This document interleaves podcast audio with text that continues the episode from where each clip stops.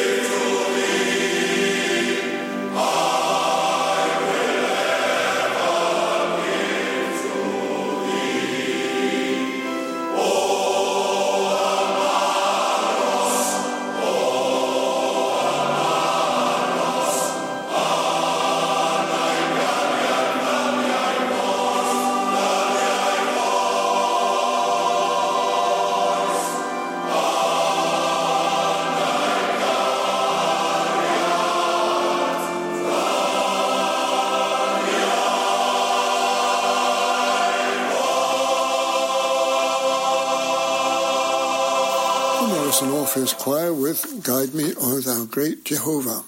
Uh, the music mainly with at least a Welsh connection for St David's Day tomorrow.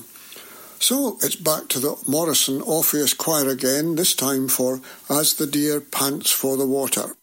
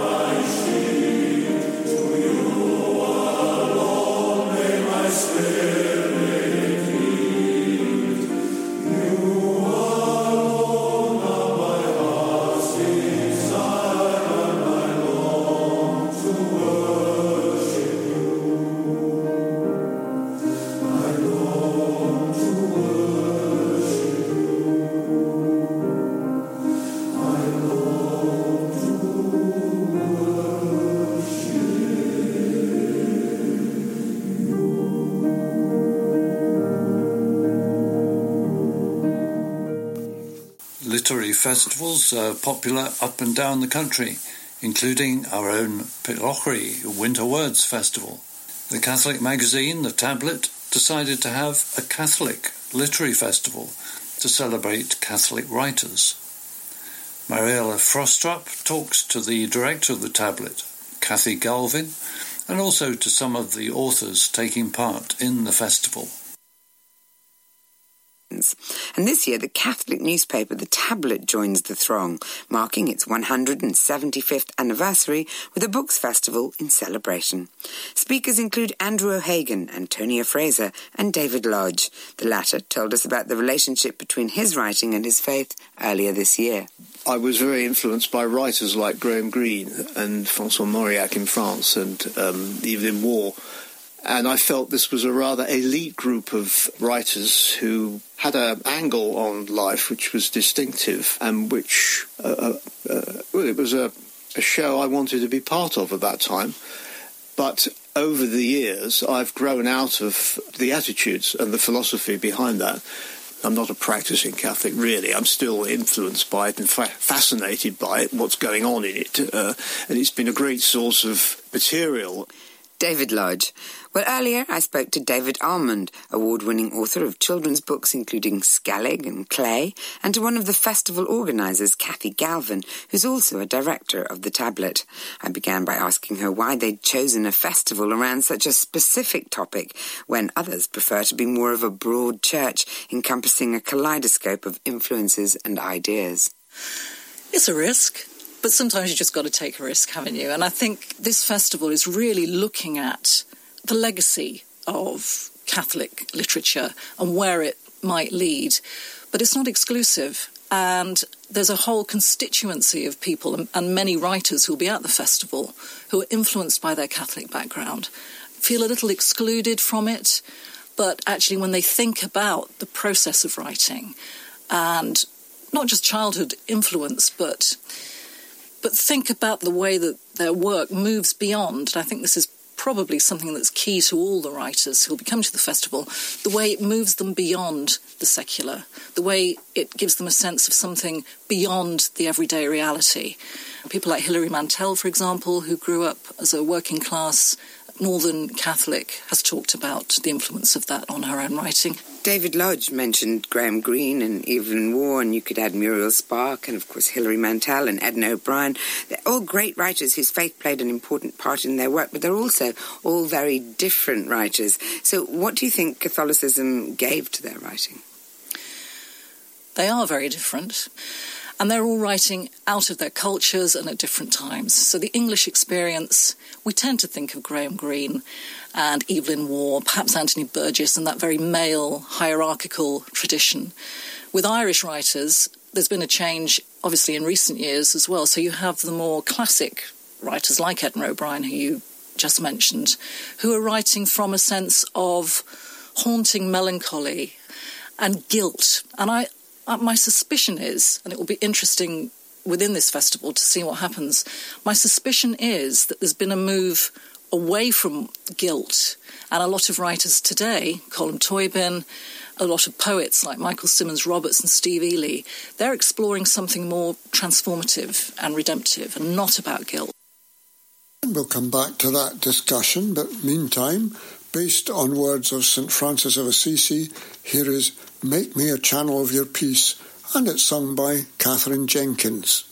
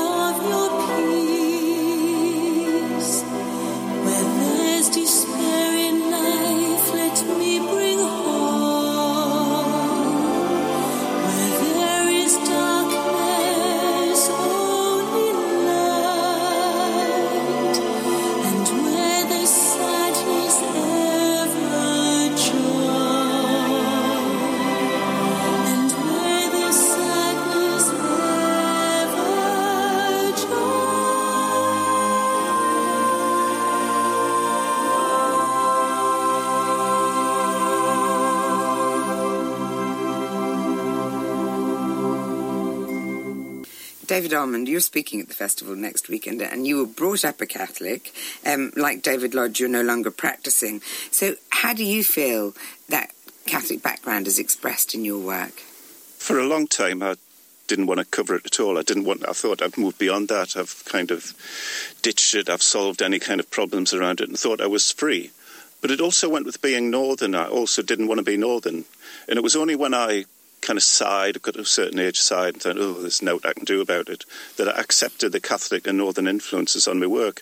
And once I did that, I found a whole kind of flow of imagery, of ritual, of language, of possibilities, which um, I'd been kind of denying to myself. And a lot of it was to do with accepting the the force, the influence of Catholicism on me and on my work, and allowed me to see a way to move forward as a writer.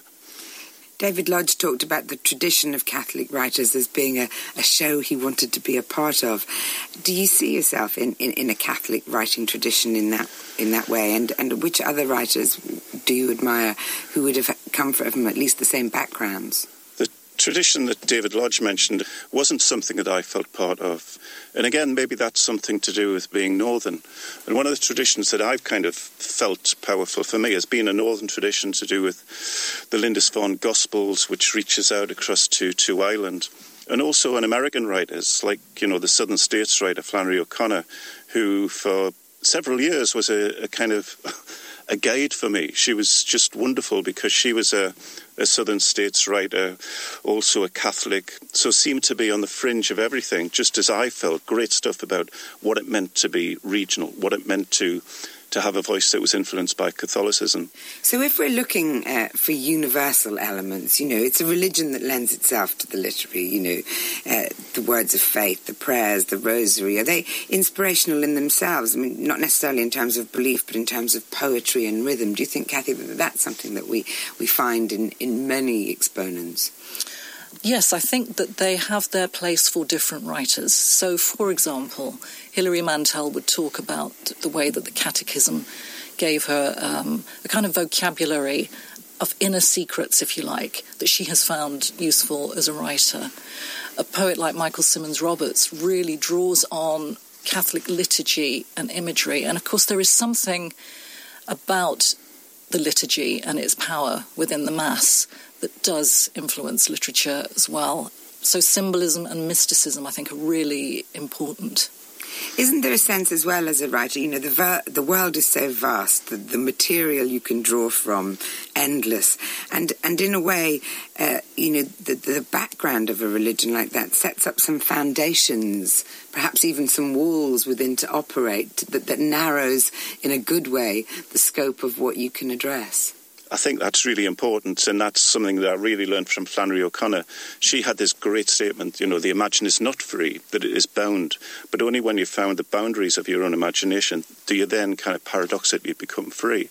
And I think that's what happened to me, and that's happened to a lot of other writers, that you recognize the limits of what you are. And in recognizing the limits, which may be Catholicism, you're free. Yeah, there's something about embodiment as well. So, yeah. you know, when you're brought up as a, Catholic, you are dealing with the uh, transubstantiation. You're dealing with the physicality of the spirit from the off. Now, that's a fairly huge concept, boggling concept, and fiction and poetry are also at their best, at their best artistic levels, embodied physical activities. You uh, you get that sense of the senses. I think that's in Catholicism. You've said, David, um, sometimes I think the reason I write for children is to tell myself with hindsight that everything, however horrible it is, uh, will work out in the end. But isn't that also a, a, sort of underpinning Catholic belief, the idea of, of absolution, the idea of confession and forgiveness? Uh, do you think that your past faith informs your writing even when you don't intend it to? Oh, absolutely. you can't escape it. There's no way to escape from it. And um, mm. and it is the world. You know, we we think of Catholicism in many ways as being a kind of very distant, remote religion, but actually it's a, a religion of things, of objects, of tastes, of scents, of sounds. And as a writer, that's really important as well. You know, the, the real world is where where the miracle is. What a friend we have in Jesus.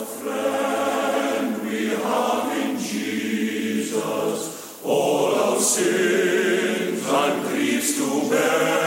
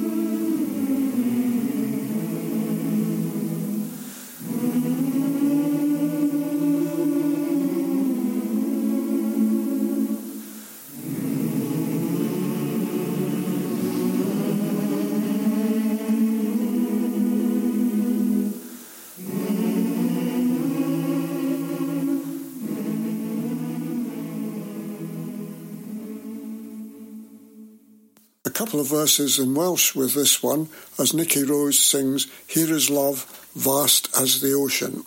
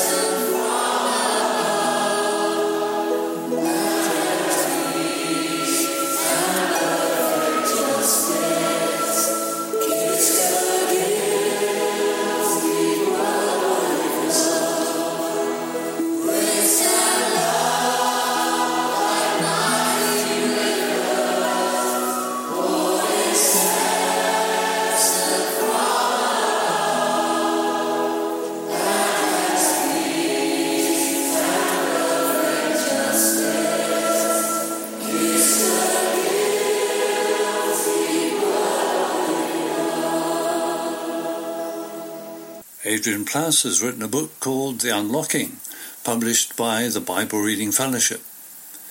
They have given us permission to broadcast his recordings, and we hear one of them now.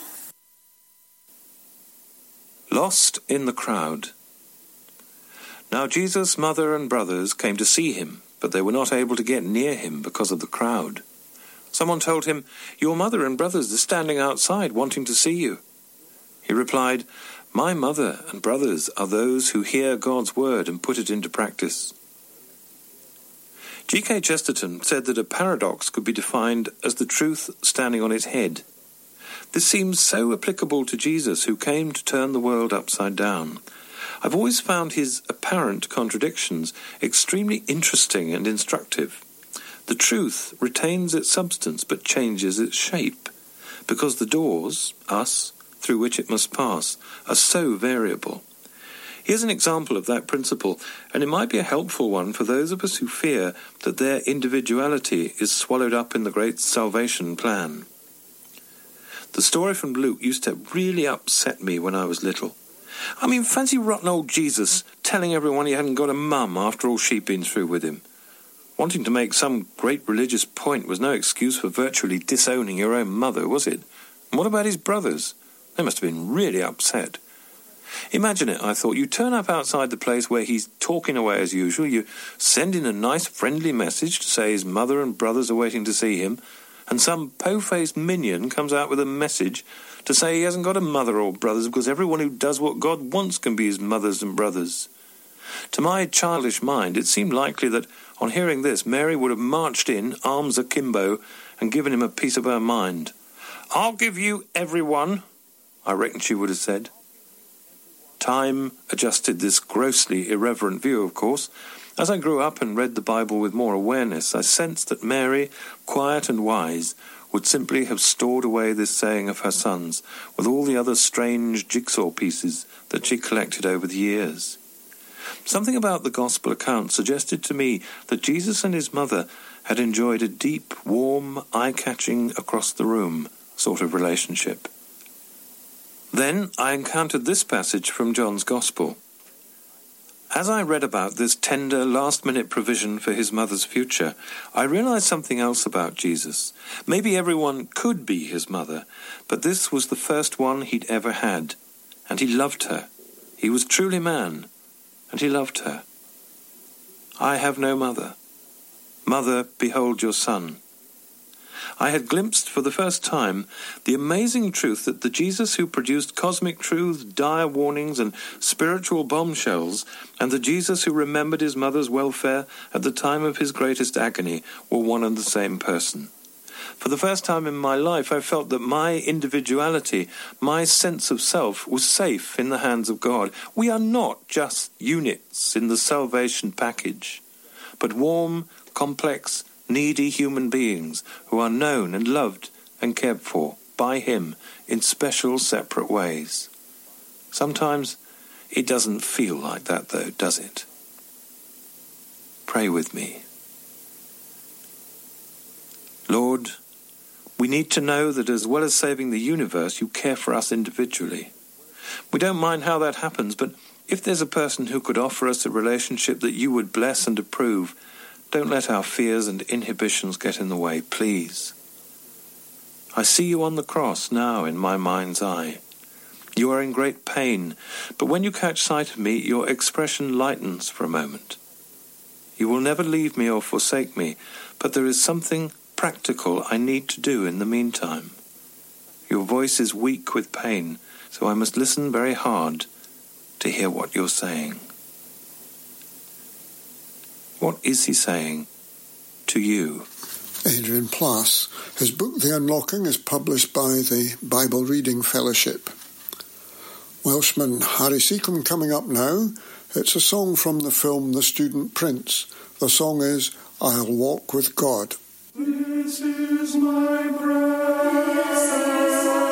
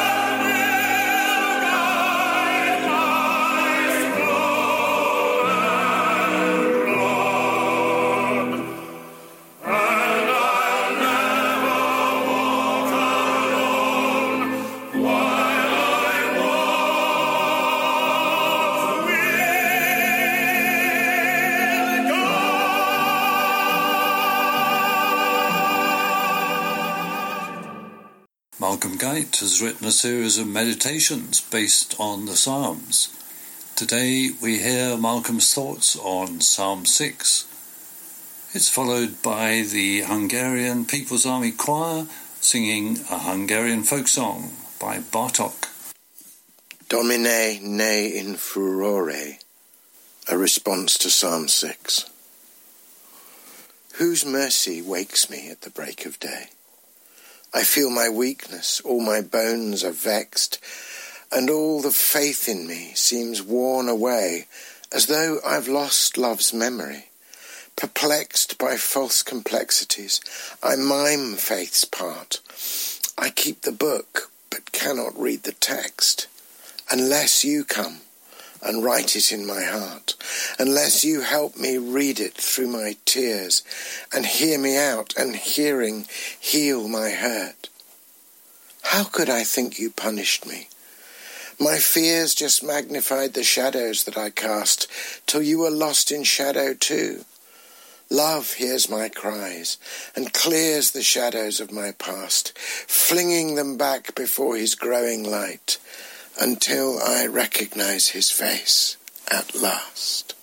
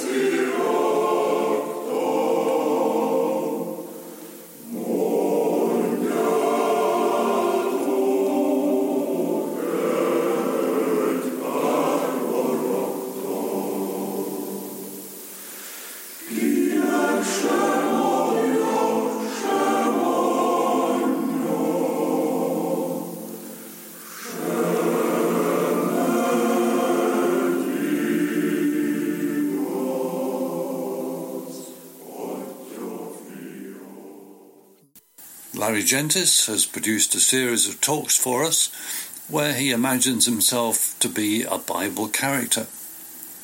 Today he takes the role of Jesus' disciple Philip, who explains a passage in the Old Testament to an Ethiopian traveller, as described in the book of the Acts of the Apostles, chapter 8.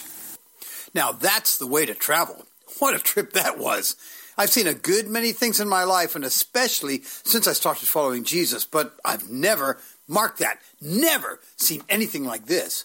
One moment I'm in the water baptizing a Queen's Treasury minister, and the next I'm suddenly 30 kilometers to the north of the river. But I, would better back up and start from the beginning. My name is Philip, and as you can guess, I travel a lot. I'm a follower of Jesus, and he told us our most important work from now on was to tell people of God's love for them and that they have a Savior that forgives sins through faith in him. I believe my job description is the greatest work anyone can do. What could be more important than that? We'd just come from Samaria where there were many people who wanted to receive salvation.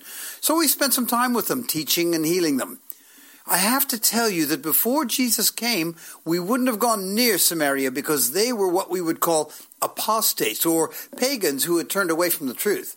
Anyway, as we were on our way to other Samaritan villages, there was this, how can I describe him, an angel that stood in front of me telling me to leave everyone and go down to the road that runs from Jerusalem to Gaza.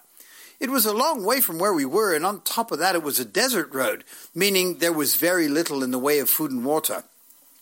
Jesus often told us to do things that seemed crazy, but just how do you disobey an angel sent by him? So I went. Along the way, there was a royal caravan sent by a queen named Candace from Ethiopia. He was on his way to Jerusalem to worship at the temple, and as he was riding in his chariot, he was reading from a scroll of Isaiah out loud. The Holy Spirit told me that I was to catch up to that chariot and join this man. So I did. When I got to him, I asked him if he understood what he was reading. And he replied that he didn't because no one would guide him through it and help him to understand it. The passage he was reading was this He was led as a sheep to slaughter, and as a lamb before its shearer is silent. So he does not open his mouth. In humiliation his judgment was taken away. Who will relate this generation? For his life is removed from the earth. The treasurer then asked me, Please tell me, of whom does the prophet say this? Of himself or someone else? I know now why the Lord told me to go to the desert road to Gaza, because I had the answers to exactly those questions this man was asking. I proceeded to tell him about the life, death, and resurrection of Jesus, the attesting miracles and other prophetic scriptures in the Torah. I explained to him that Jesus was the only one who was qualified to serve as the sacrifice for our sins and able to open the door to be with the Father, and that it was only by faith in Jesus that anyone can be saved. Told him about being baptized when someone believed in Jesus as an outward sign of inward faith. As we were continuing our journey, the man, well, I never did find out his name, looked to his right where a river was flowing next to us and exclaimed, Look, water! What prevents me from being baptized? I answered him, Well, if you believe with all your heart, you may.